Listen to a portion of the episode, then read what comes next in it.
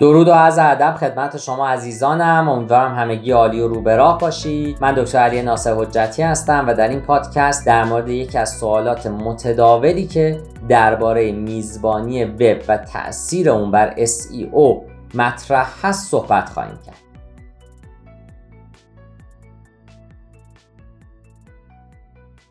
سوال مهم این هست که چگونه میزبانی وب بر SEO تاثیر می‌ذاره و آیا اصلا تأثیری خواهد داشت یا خیر و کدوم یکی از اینها بهتر هست یکی از سوالهایی که باش روبرو هستیم این هست که آیا میزبانی وب یا سیستم های وب هستینگ بر SEO تاثیر می‌گذاره یا خیر؟ همچنین هنگامی که به دنبال یک هست مناسب هستین باید به چه ویژگی هایی توجه بکنید؟ سوالات مطرح شده خیلی کاربردی هستند اما متاسفانه اطلاعات اشتباه زیادی در این زمینه در اینترنت وجود داره که باید جواب مناسب و درست رو بدونیم و بر اون مبنا اقدام بکنیم. host وب بسیار گسترده هست و همین نکته باعث شده که تعداد مقالاتی که با محتوای اشتباه درباره اون نوشته شده هم بسیار زیاد باشه. در حقیقت بخش عمده ای از این محتواها ارتباط host و SEO رو به نحو اشتباهی مطرح کردن. زمانی که درباره hosting SEO در گوگل search می‌کنید سایت های خیلی زیادی رو پیدا می‌کنید که لینک های مرتبط با تبلیغات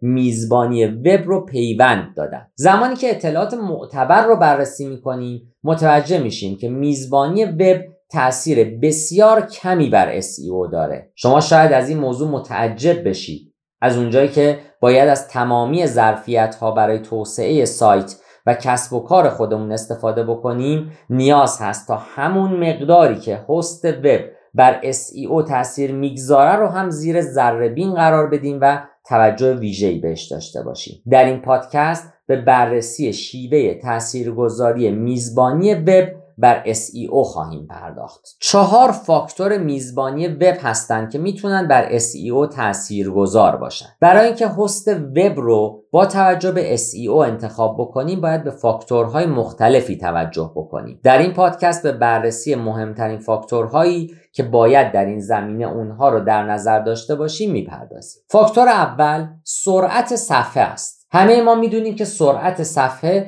و سرعت لود سایت تا چه میزانی می‌تونه بر رتبه بندی وبسایت تاثیرگذار باشه. بحث های خیلی زیادی هم درباره سرعت صفحات سایت و تاثیر اون بر SEO به وجود اومده اما نکته ای که در اینجا می‌خوایم مطرح بکنیم فارغ از این بحث هست. اگر هستی رو انتخاب کنید که نتونه پهنای باند مناسب و مورد نیاز شما رو تأمین بکنه با مشکلات بسیار زیادی مواجه خواهید بود.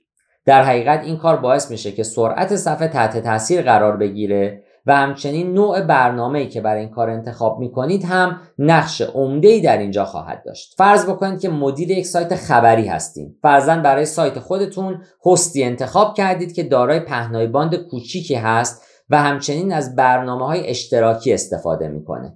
در صورتی که بخواید یه خبر فوری رو پوشش بدین سایت شما از دسترس خارج میشه. به دلیل اینکه نمی‌تونه ترافیک زیادی رو در یک لحظه تحمل بکنه. اگر می‌خواید مواردی مثل میزبانی سرور مجازی اختصاصی سرور خصوصی میزبانی مقیاس پذیر مبتنی بر ابر یا ایر رو انتخاب بکنید باید بر اساس نیازهای سایت خودتون تصمیم گیری بکنید. گام دوم محدودیت های میزبانی هستند. برخی از هست های وب دارای محدودیت های عجیبی هستند. به عنوان مثال host ی رو در نظر بگیریم که میزبان یک پلتفرمه ولی به اونا اجازه نمیده که به فایل های htaccess شون دسترسی داشته باشن. یا host دیگه ای وجود داشت که در تعداد redirect ها دارای محدودیت بود و نمیگذاشت که بیشتر از هزار تا redirect وجود داشته باشه در صورتی که نباید محدودیتی تو این زمینه وجود داشته باشه. البته شایان ذکر هست که این نوع محدودیت ها تاثیر چندانی بر SEO سایت ندارند اما با توجه به اون هدفی که از سایت خودتون دارید و کاری که می‌خواید باش انجام بدید می‌تونه بر عملکرد شما تاثیر مثبت یا منفی بگذاره. با توجه به این موضوع نیاز هست که از عملکرد مناسب هست وب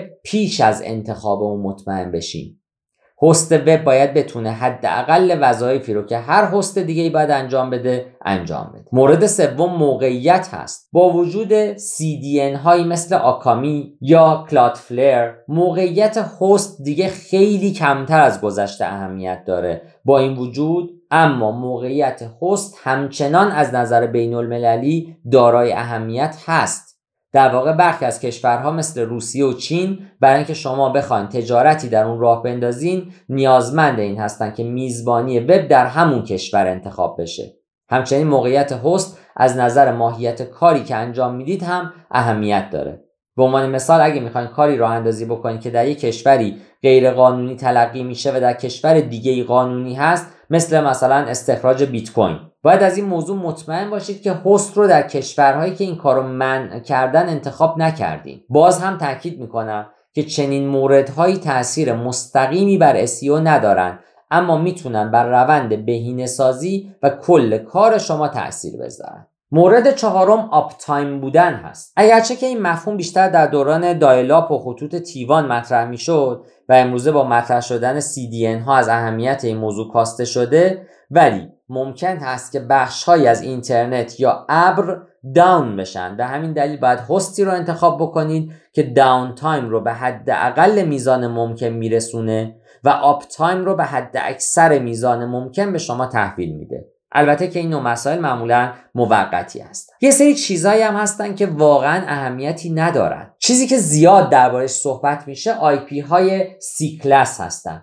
این نوع IP ها برای spammer هایی که می‌خوان اسپم های خودشون رو از گوگل پنهان کنن بسیار محبوب هستن. تئوری مطرح شده در این زمینه این بود که اگر تمامی اونها در محیط یکسانی از host قرار بگیرن گوگل می‌تونه به راحتی اونها رو پیدا بکنه. ولی حقیقت اون هست که راه های بسیار آسونتری وجود داره که باعث کشف شدن این اسپم ها میشه. tag های تجزیه و تحلیل ویجت های اجتماعی تم ها کامنت های HTML همگی اینها اسپم افراد رو در گذشته فاش کرده. گوگل همین نکته رو می‌دونه و همچنین خودش به خوبی می‌دونه که شما بر هست های همسایه های خودتون کنترلی ندارید.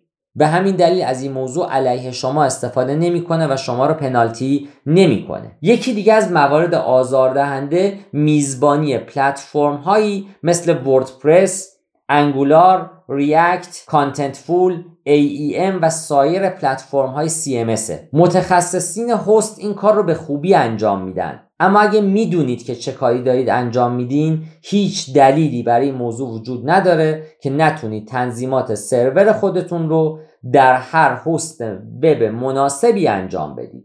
طبیعتا شما می‌تونید برای به دست آوردن تنظیمات مورد نظر خودتون هر کدوم از نرم افزارهای سرور مثل ویندوز، لینوکس، cPanel، Plesk یا هر چیز دیگه مثل سیستم های عمل کرد و مای رو کنترل بکنید. خلاصه این پادکست این هست که شایعات در مورد اینکه چگونه میزبانی وب بر SEO تاثیر می‌گذاره بسیار زیاد هست. ما باید مواردی که کم اهمیت هستند تا اینکه اهمیت بسیار زیادی دارن رو شناسایی بکنیم و روی اونها کار بکنیم و مواردی که صرفا شایع است و تاثیر چندانی بر روی SEO نداره رو اسکیپ بکنیم و همیشه بهترین تصمیمات رو برای میزبانی وب برای خودمون رقم بزنیم.